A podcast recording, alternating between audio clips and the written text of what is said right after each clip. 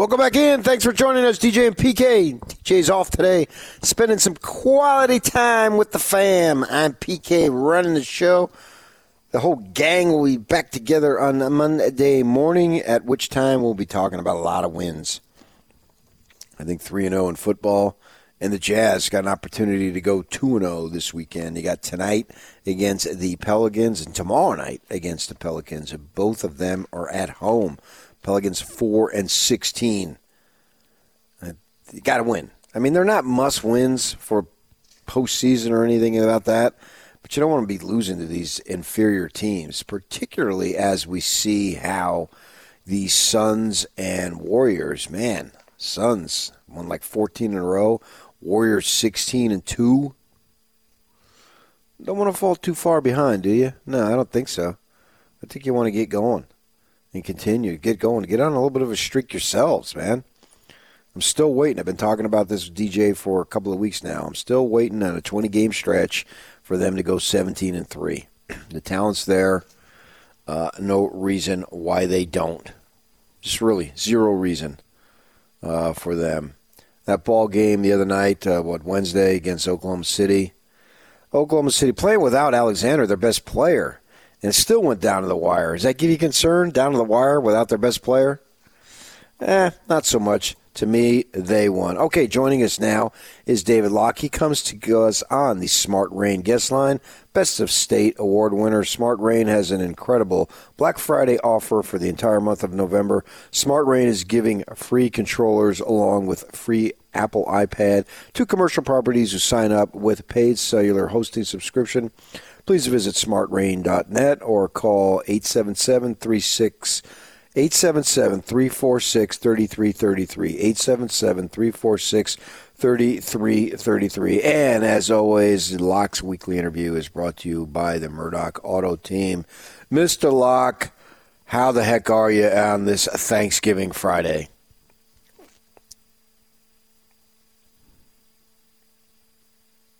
A happy person. So Oh, was I not on yet? You are now.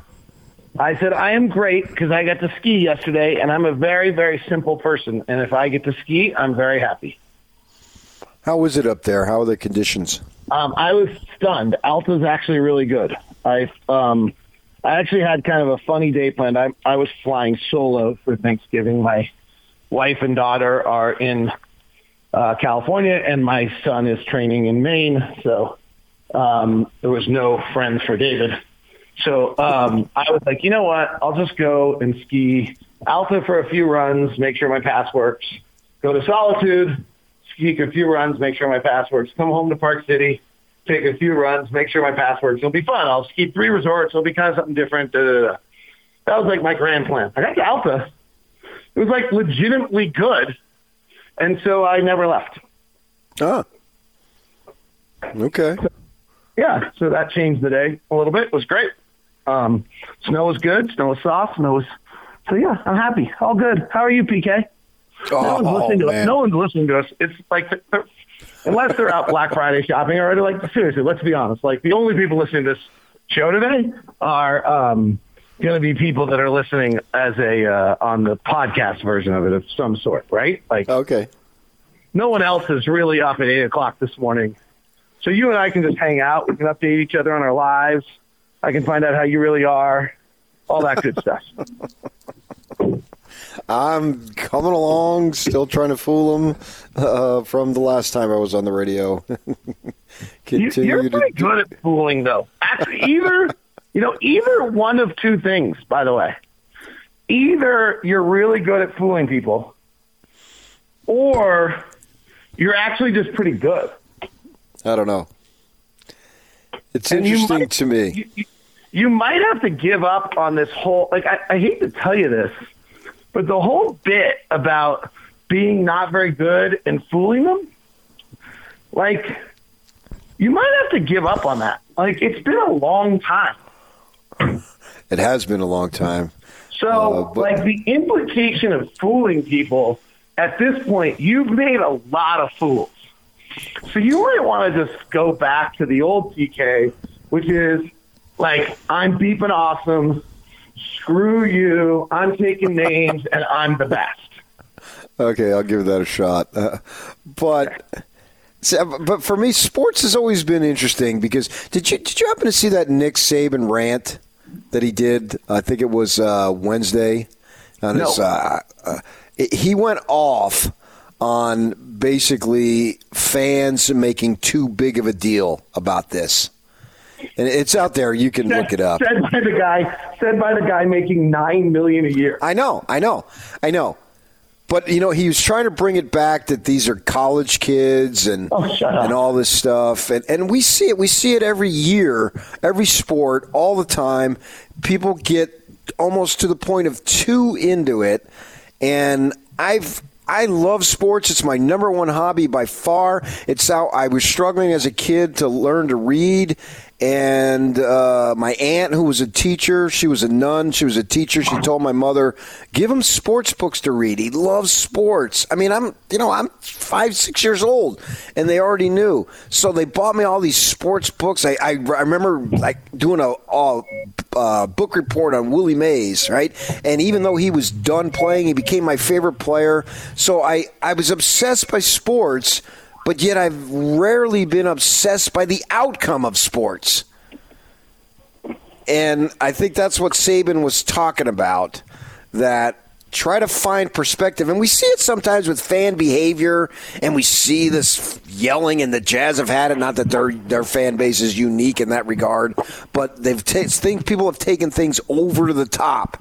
And for whatever reason, I've never taken results over the top. I love the competition of it all, enjoy it but don't obsess about the results of it. So I think that's where I fool people because of most of our listeners, they're obsessed with the Utes, the Cougars, the Aggies, the Jazz. You know what I'm talking about?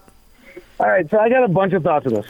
Let's start with the first one. Nick Saban, take your nine million and shut up. like a lot of people can have this conversation about it, and I think it's a va- worthwhile conversation. But Nick Saban's not one of them, right? Okay. Like when you bank your nine million, because of the obsession, don't complain about it. Like it's True. really ridiculous. It's one of the most ridiculous things I've ever heard. And what it really is is I want to sit in my glass house with my 9 million a year and the minute you criticize me, you're obsessed. That's what that is from Nick Saban. So that's got to go. Like you can praise me, praise me, praise me, show parades to me, buy me dinner, give me cars, don't criticize me. Now you're obsessed. That's what that is from Nick Saban. Let's be perfectly clear. Now, the next item is actually not a sports issue, it's a life issue, right? We're, we obsess with our politics. We obsess in some ways with our music. We obsess with our stars, our Kardashians. We obsess with our athletes. Like, that's human existence, I think, is trying desperately and consistently to find identity and the world's not great on us. This is probably deeper than you wanted, but it's where I am this morning.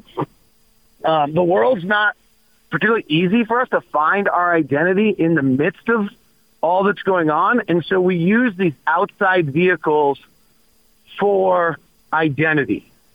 And, and a great example of this is if you've read any studies, and we're seeing it right now, frankly, with the vaccine, so for those people that have made their identity right now, this is not a, well, I can, I'll criticize you for that some other time, but this is not a criticism of that. For those people who have not taken the vaccine right now, they've put their flag in the ground on this. This has become identity. There's actually, the studies show, no information that you can give these people to change their opinion. To me, this is actually no different than Penn State football. I can't imagine how anyone can support Penn State football. They literally allowed a child abuser to exist in their offices knowingly and willingly in the name of having a good defense for a decade. And you're going to wear a Penn State sweatshirt to a football game? Seriously? Right? Like this is the same concept that once you put a flag in the ground as your identity as a human, it's almost impossible to get someone to bend. I, we can do. I can offend everyone here because this isn't like a criticism of people. This is a statement of fact. I mean, frankly, if you're Catholic, right? I mean, it's pretty hard to imagine what's gone on in the Catholic Church and you're still following it. The same thing for frankly every church. And the same thing for every political party and the same but yet we those like you know it, PK. You know every single time you have a controversial topic on the air, someone's fandom will dictate where they are on the issue. It'll have nothing to do with the issue. It's oh, I'm a Ute, so I'm going to brutalize that kid who transferred earlier this year. That had nothing to do with the issue of whether he had the right to transfer. It was that he hurt the Utes. So when you line up your personal identity, which is again, this is why because society's brutal and it's hard, and finding who you are is really, really hard. And that's what you then use. You're not willing to bend, and so that's where the obsession comes from. I did wrap this all the way around. This was coming to the same place, and so Okay. that's that's where this comes from. It's not sports. It's not again. Nick Saban shouldn't be the one. It's just life. It's just hard. Then how come I never bought into that? So it's just funny. As I was thinking about it, my wife never did either. So, um, I mean, how much do you want me to play Dr. Phil on you right now? I mean, I can do it. Like, I know you pretty damn well. like, all right, you ready? You went through some tumultuous early years. You found your identity a little bit with an item in your life that you added, and then this had more tumultuous things that kind of bounce you around. But because you had that grounding, you've had you've known what's important to you and who you are, and that's been your identity rather than these things. I would also say, if I'm really playing Dr. Phil, this show is your identity, and so that gives you're fortunate in life that you have a job and an existence that gives you a value and identity. Most people don't have that. Like my identity is clearly now part of being a play-by-play announcer and Uh-huh. calling games and doing that, and that's part of who I am. And if I didn't have that, then I would probably be on the same search that a lot of other people are. And so, for those of us that actually have a grounding and are fortunate enough to have a life and an existence that is beyond, you know, abnormal, that you have either positively or negatively an identity out of your work. Ideally, it's out of your family, but most people don't get that. They need something else then you don't probably fall as you're not as susceptible to it. I mean, we can, you know, mo- movements in society and in all societies. You're really like just into my sociology, political science today. Wow, you know, look what happens when I have Thanksgiving by myself and don't have anyone to talk to for like ten hours yesterday.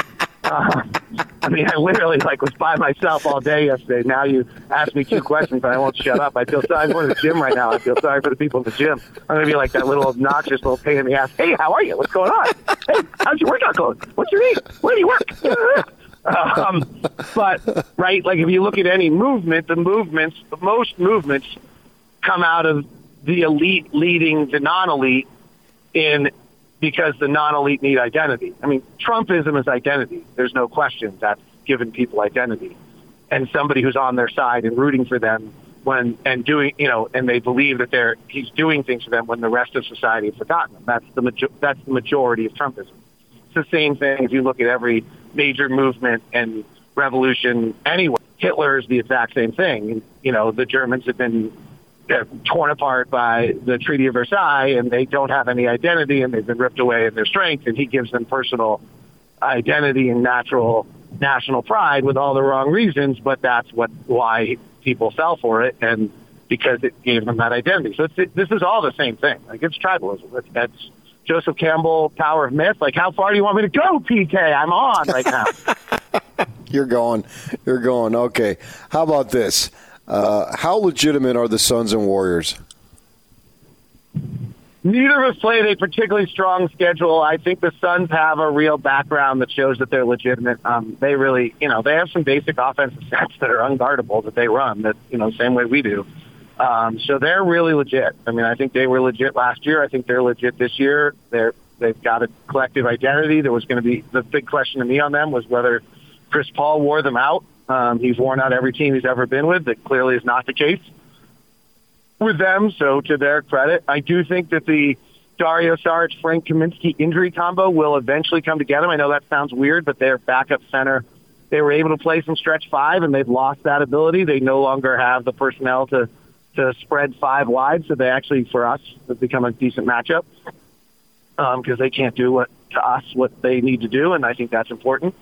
Um, Steph is a revolutionary player. There's just like we still don't get it.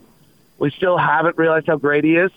Um, I think we might go back in time and really regret that we didn't quite get it because he's really changed the entire game. Uh, his constant movement makes their entire team uh, unguardable.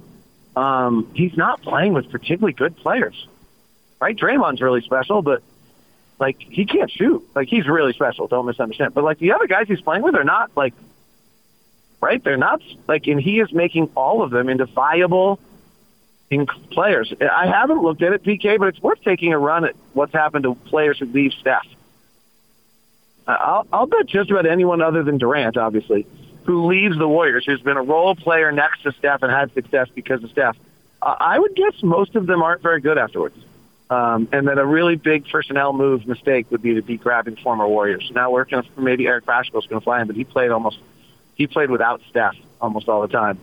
Um, but I, I think we're we've still kind of underestimated Steph, and um, he's just changes everything. There, you can't guard him, and you have to send two to him at all spots on the floor, and that just makes everything else so easy. And then they're really, really good defensively, which is um, a little surprising. I didn't I didn't see that coming. I missed on the Warriors. So um, it'd be nice for me to sit here and kind of say they're not quite right. I do think they're 29th in strength of schedule. So I think they're really, really good, but I don't know if they're this good. But I do think, you know what? I think the West standings, as they sit right now, almost are perfect. I think it's almost how it's going to finish. Okay, I think the six okay. non-playing teams are in. I think the four playing teams are in, and I think the non-playoff teams are there. Like I, I don't see a lot of shifting in the West, and I think everyone's within a seat or two of where they're going to be. So, as far as the Jazz and obviously David Locke joining us, that uh, doesn't. Uh, do you have any concern about being third? I don't have any particular concern about them being third. So, I think the idea that playoff seeding doesn't matter is a really ridiculous concept. Um, so, I do have concern. I don't have concern, but I do think playoff seeding really, really matters. For example, last year we had a first round playoff series. We would have won ten out of ten times, and there probably wasn't another matchup that we would have won more than six out of ten times. So the same thing, I think, this year, if you can get to one or two and play someone who's just come off the playing game, and it might be the Lakers, frankly, um, I think it's a great advantage. So I do think playoff seeding really matters. I do think home court really matters. Um, I'm not about to like like so. Yes, I think that those things are very very important. Do I have a concern? Um, not about that. I, I have some concerns. I you know we're not playing great. We don't have a good right. win yet. Um, our, our weaknesses that existed at the end of last year are still prevalent today.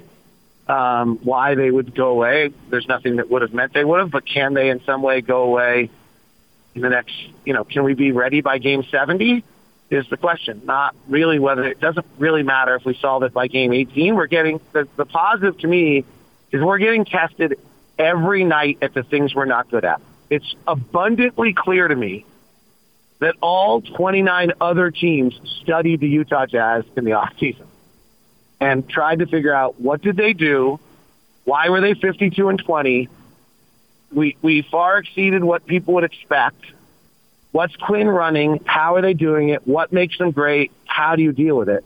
And it's in the clip, and then they got a blueprint from the Clippers, and everyone's doing the same thing to us almost every night, which just means we don't look as good because people are perfectly prepared for us. I, I'm I, I'm certain the teams. That's what the league does, right? They go study three or four teams in the off season. You know why every league's a copycat league. Same thing in the NFL. So that's abundantly clear to me that that has taken place, and so every night teams are brilliantly prepared to handle us in every way, and we're having to learn how to deal with it. And it's going to be a great test for 50 games for us to try to be ready by game 70 and be better at this when we face the teams in the playoffs that do this to us. Gotcha, man.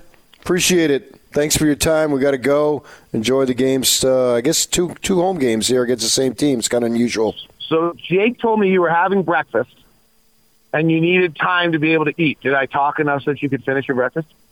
The pancakes were done. Okay, good. Glad. And you should have had some bacon.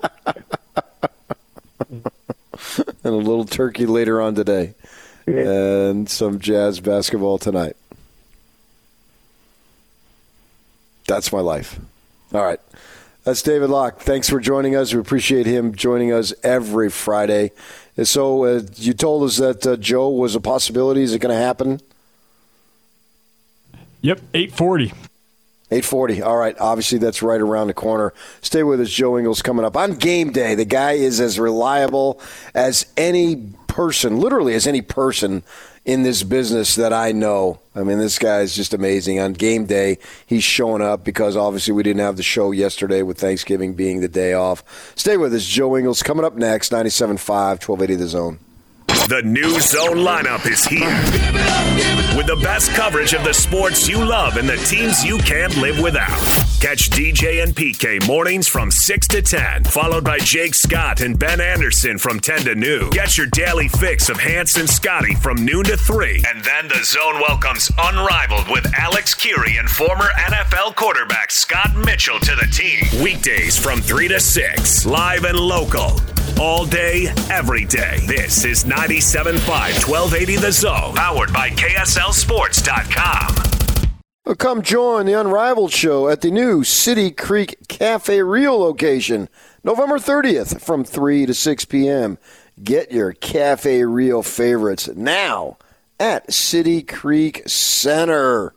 All right, Locke. Locke was just on, and he was waxing giving us his thoughts on why some people get so caught up in the results of sports and somebody like me doesn't. And he was talking about identity and he seeped into politics, didn't he? Uh oh. I think that he was trying to make a point that uh, a certain uh, political party guy, uh, people find their identity in him and that didn't sit well with some folks, did it not, Yak? Uh, no. David. Now, his name is David. Wow. Locke is a complete lunatic idiot. well, there you go. Thank you for your take. Thank you for listening, first off. Uh, yeah, I get it. And then I look on David. David's. Uh, you told me it was on Twitter, so I looked at it. And he's got uh, a retweet. The first thing I see, a retweet. Happy birthday to the best POTUS. Uh, Who's ready for okay. four more years? and you know who that picture is of? Joe Biden? No, it's Mr. Mr. Donald J. so I think if you step back and take his point, that uh, that that person gave you an identity because he said what you believed. I think that was the point. Now, I don't think Locke is voting for David Donald J anytime soon. I understand that, but I think that was his point. And certainly, we take on. Uh, these uh, identities of our sports teams, and that's who we are. Uh, I mean, I was talking yesterday. It was funny. I was with a friend, and he was talking about, uh, man, there's just no way they're losing. I think they win the Rose Bowl, and next year they're going to be in the playoff. And I said, do you realize after they lost to Oregon, you wanted Kyle fired? So don't count last season because that doesn't really count. So basically, the last season, which is not last year, but the year before, you wanted him gone. Now you think that they're going to smoke everybody the rest of the way and they're going to make the playoff next year. You are the definition of a fan But that's what fans are about, man. That's their identity, and it can be a little bit lunaticy uh, in that regard. All right, Joe Ingles is coming up next. Stay with us, 97.5, 1280 The Zone. This is the Zone Sports Network. Back to Joe, and he'll flush. And it's time to hear from the best looking, most charismatic and certainly the most intelligent member of the Utah Jazz. Jingle bells! Joe Ingles. Gives it back to Joe. To the cop, slams it in. And yes, for the record, Joe wrote this introduction. This is the Joe Ingles Show with DJ and PK. Who? On 97.5 1280 The Zone and the Zone Sports Network. Joey Ingles is coming to you on the Smart Rain Guest House, guest line. Best of State award winner Smart Rain has an incredible Black Friday offer running for the entire month of November. Smart Rain is giving free controllers along with a free Apple iPad to commercial property users. Sign up with a paid cellular hosting subscription. Please visit smartrain.net or call 877 346 3333. Joe Ingles, as reliable as ever, can't come on Thursdays because of Thanksgiving, so he's coming on as a game day. You can count on him for eight years strong. Joe, good morning. How does a great Australian family living and working in America celebrate Thanksgiving? I was going to say I was fine to do radio yesterday. It wasn't me that. um, no, I mean, yeah, I was actually talking about it with. Uh, so our assistant equipment manager is is our Australian Boomers equipment manager, and, and he came over this year from from the Boomers, and he's he's our assistant here at the Jazz now. So we had him over yesterday, and and some other friends and stuff, and he he was asking the same thing, like, have you always kind of gotten into it? Um, yeah, it's been weird because obviously growing up in Australia, we we don't celebrate Thanksgiving, but from the age of 17, I've had American teammates. Um, so even when I was playing in Australia, my American teammates and their families were like, "Hey, we're going to celebrate Thanksgiving in obviously in Australia." Um, so yeah, I mean, for almost half my life, or, or pretty much half my life, I've I've celebrated Thanksgiving anyway, and even in Europe, having again American teammates, and then obviously now living here, so um, it's not for us like a, a mass like we if we didn't celebrate it, it wouldn't really bother me. Um, but we had, oh, we've obviously got some some pretty good friends here in in Utah that are American too, and yeah, had a few people over yesterday, and um, yeah, had some food and hung out, and I guess did what you guys normally do. so you watched football? No, I didn't do that. um, watch the kids play with their toys, but my American buddy had the football on for a little bit, but I watched about one pass, and then I was like, yeah, I would rather watch the kids. Okay. So obviously you're a proud Australian. You've said that many times over. Very. But in a sense, do you consider yourself, at least to a degree, some form of multicultural? Um, no. I mean, I consider myself very, very Australian. Um, and again, obviously, like you said, very proud to be Australian. But I have been very lucky, I guess, to, to be able to live and experience different cultures and foods and countries and people. And um, I mean, even before playing professionally with like junior Australian teams and stuff like that, we would travel all over the world to Europe and play in little tournaments and, and whatnot here and there. So, I mean, from I mean, as much as early as I can remember, like 13, 14, 15, I'd been traveling to Europe and, and obviously the States and um, obviously later in, in my life and career kind of playing in, in Israel, Barcelona and, and all these places. And um, very, I mean, people always ask, like, do you wish you went to college and like went in the draft and potentially got drafted? And I was like, yeah, it would have been I mean, no, it would have been if I did that. That experience would have been great, and uh, I'm sure I would have enjoyed it. But my journey and my story and, and all that that got me to, to where I am now was was pretty fun. Like I can't, I wouldn't change it for the world. Is there times like during it that I was frustrated and maybe wished I did another route and figured out a way to get to the NBA before turning 27. But um, obviously now looking back and, and I've been very lucky. Um, what, what was obviously given me, not not just in terms of financially, but the, the, like I said, the countries I've lived in, the people I've met. Um, some of my close, probably my closest group of friends outside of my Australian friends is is my about four or five teammates I played with in in Israel, and we still talk every day to this point. One of them works for us, um, so yeah, there things like that that that I, I yeah I, I wouldn't change for anything.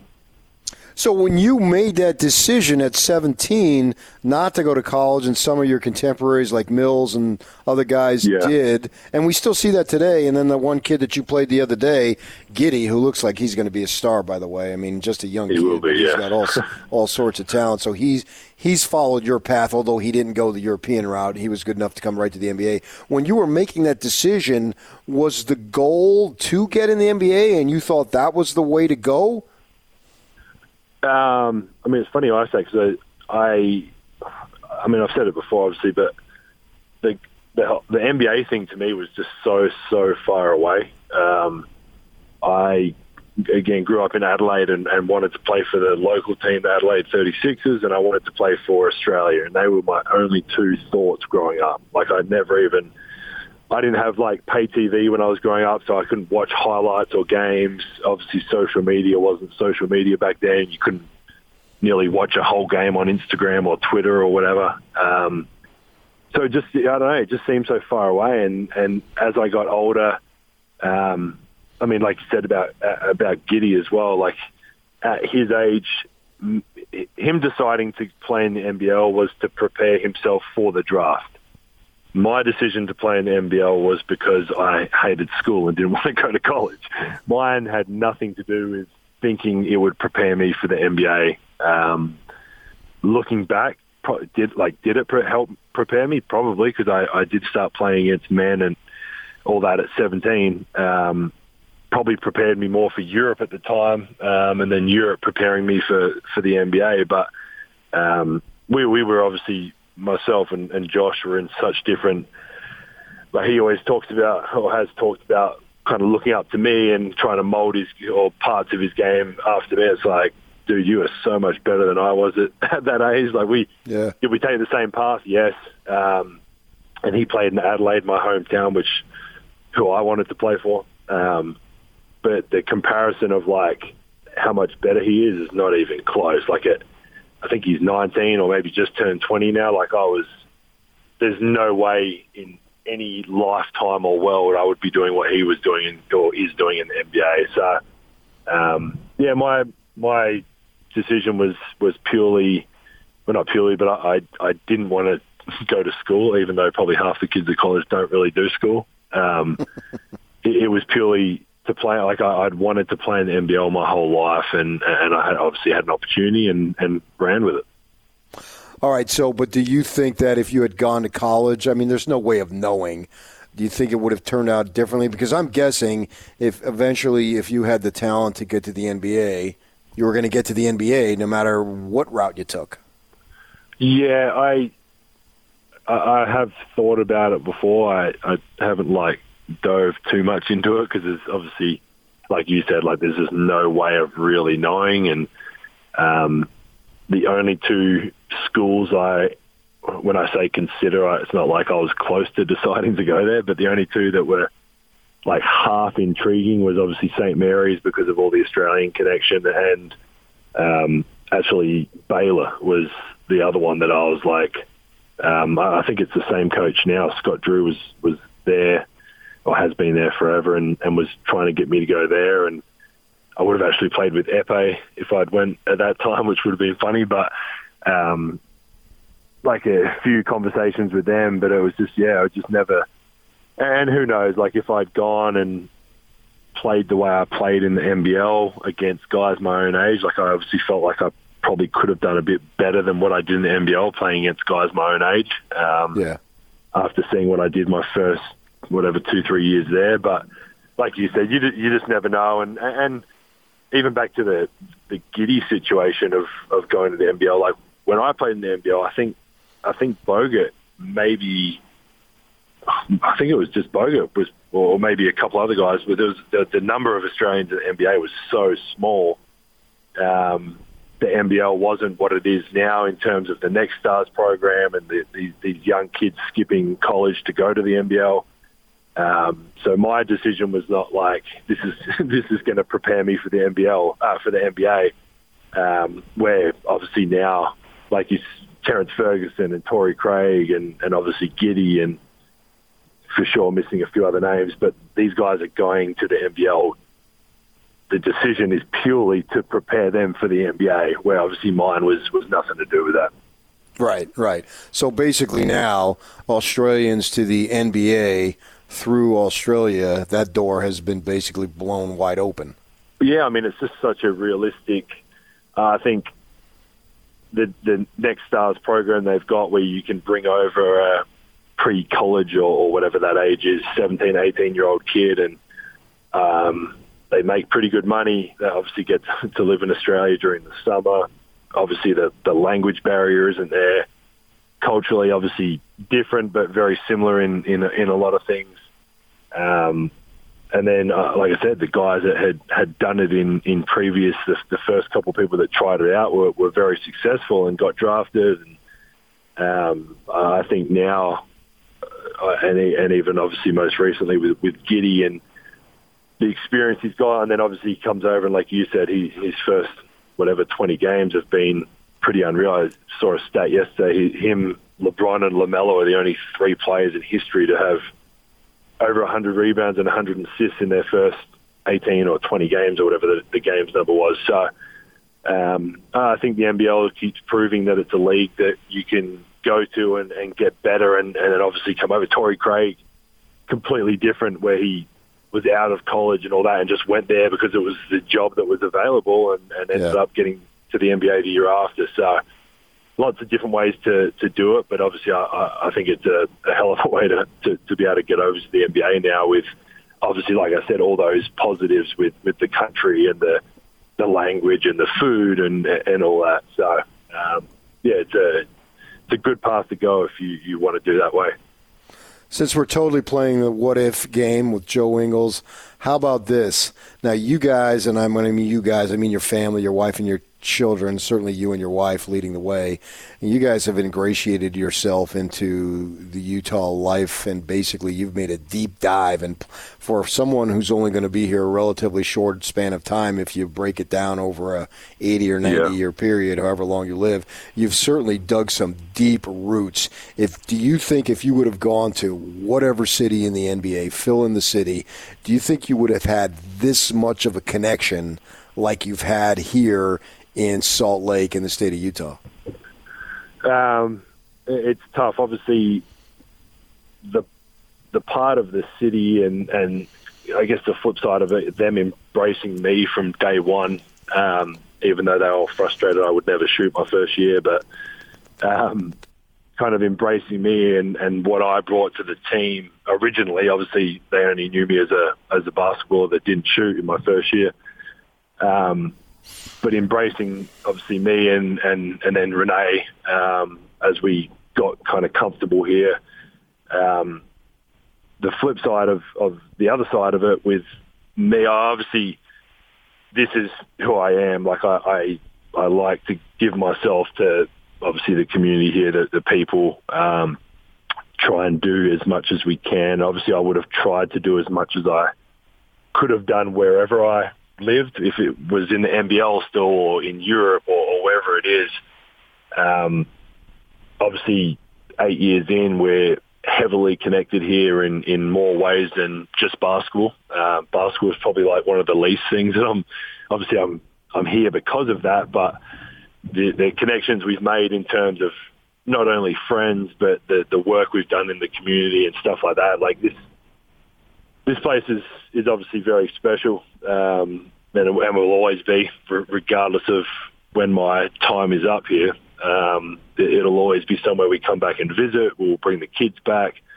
Um, I, I think the the connection part as well is it's so much like my minus the, the snow. Um, it's so much like my hometown in Adelaide. Um, even Junior, who's our equipment manager from Australia, the first time he, he stays downtown, the first time he drove up to my house, he was like, oh, it's like driving to his place, Tea Gully in, in my hometown. It's like when you're driving up Foothill, it, it looks exactly the same as what it does to driving to this place in Adelaide. I'm like, yeah, it's very similar. So obviously that makes it a lot easier, um, or made it a lot easier originally. But um, yeah, I mean, the, the connections we've got here is is way beyond basketball. The the, the stuff we've done with the, the community is something that we are obviously very proud of. Um, and like I said, even I mean, regardless of when it is, whether it's this year, next year, five years' time, um, we'll always come back and visit. There's no no way I'd ever stop doing stuff in the community, whether I live in another city in America or in Australia. I'm going to always try and um, try and help Salt Lake City, help Utah um, in whatever way I can. So, um, yeah, it's t- obviously tough to answer. I, like I said, I would have kind of dove into whatever city I was living in, um, but obviously the, the give back as well from from Utah, from the Jazz, from the, the people here, from you guys, everyone has has made it a lot easier to give myself to the community as much as we have.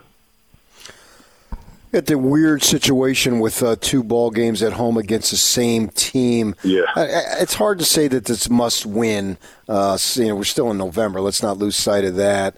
But uh, there's been a level of inconsistency, and I, am expecting, and I've said this, like I'm expecting like a 17 and three streak over 20 games, and what level, whatever it might be. Do you feel a sense of urgency to maybe get some more consistent winning?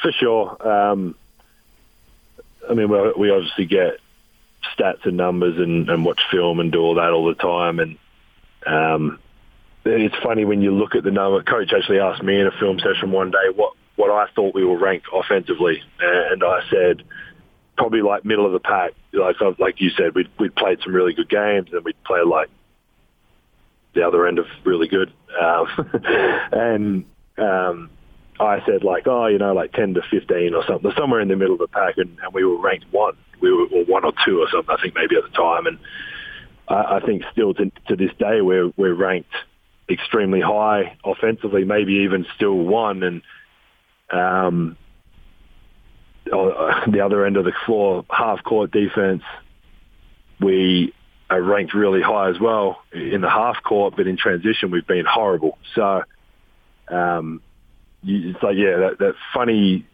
kind of line of of trying to figure out what we can do to be more consistent. And uh, like I said, obviously we get we get a lot of stats and numbers and all that, and get told that this is good and this is bad. And, and for us right now, I think the the consistency consistency part is it is key because if we can, where when you've got such a good half court defense and obviously offensively we know what we can do. Um, if we can stop teams running on us in transition, which is obviously what teams are trying to do because they know how good our half court defense is. Um, and obviously to, to, date so far in the first 20 games of the year, whatever we are, um, that's been working for teams. They've been running and it's, and it's been a, an effective thing. So um, for us, we, we know there's little bits and pieces. I think offensively, even without shooting the ball as a as a collective group, probably as well as we know we can, and we'd still be able, being able to get some wins. And um, again, obviously with the transition defense and turnovers and stuff, I think offensive rebounding too is something that we can we can tighten up. Um, obviously, our record is is decent. I actually don't know exactly what it is, but I know it's we're we're, we're up there somewhere. Um, if we can tighten up those few little things and then start shooting the ball at a level that we know we can. Like you said, I, I feel like that we can go on a go on a run, but obviously that is on us, and, and we have to kind of control the controllables in terms of not turning the ball over or, or boxing out and, and running back in transition defense. And again, for us, defense is, is where it's at and where we, we know we can be really good. And the other end is very easy for us. We've got so many talented guys and, and so many options that um, it's almost like pick pick who you want to put your weakest defender on because the four of our guards are still going to be able to make a make a play or, or an impact either way. So. Um, yeah, we, we definitely need some more consistency, and, and like you said, I, I think it'll come with with a little bit more focus and just getting locked in on those little things of, of boxing out and, and running back and stuff like that. Well, I can never tell you how to play, Joe, but what I can tell you is do not throw an, in an inadvertent elbow into the face of Isaiah Stewart, okay? I would never, ever, ever do that. Did you see that dude yeah. go after LeBron like that? Yeah, he was. uh He wasn't happy. It was almost like he. um We were talking like when when you see your own blood and you, you know, like you're. That's when he. It looked like he he flipped when that because originally he, I mean, if he wanted to do whatever he was intending to do, he could have done it right away. And then obviously they got broken up, and I think LeBron tried to apologize or, or whatever, and then it was like the next moment he saw the blood dripping from his face, and he was like, "Oh." I'm glad. Uh, yeah, it's uh, obviously glad nothing happened at the end of the day. All right. Well, hey, thanks for coming on, and uh, go get a couple of wins this weekend. Appreciate it. Thanks, guys. All right, that is Joe Ingles coming on, making his usual appearance that he always does. The guy is big time money.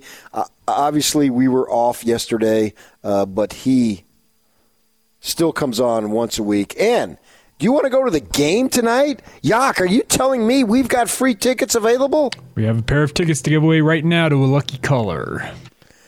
Caller 12, is that what they're doing? What's the phone number? Yeah, caller 12 855 340 zone. That's 855 340 9663. Caller 12 will get a pair of tickets to tonight's game between the Jazz and the Pelicans.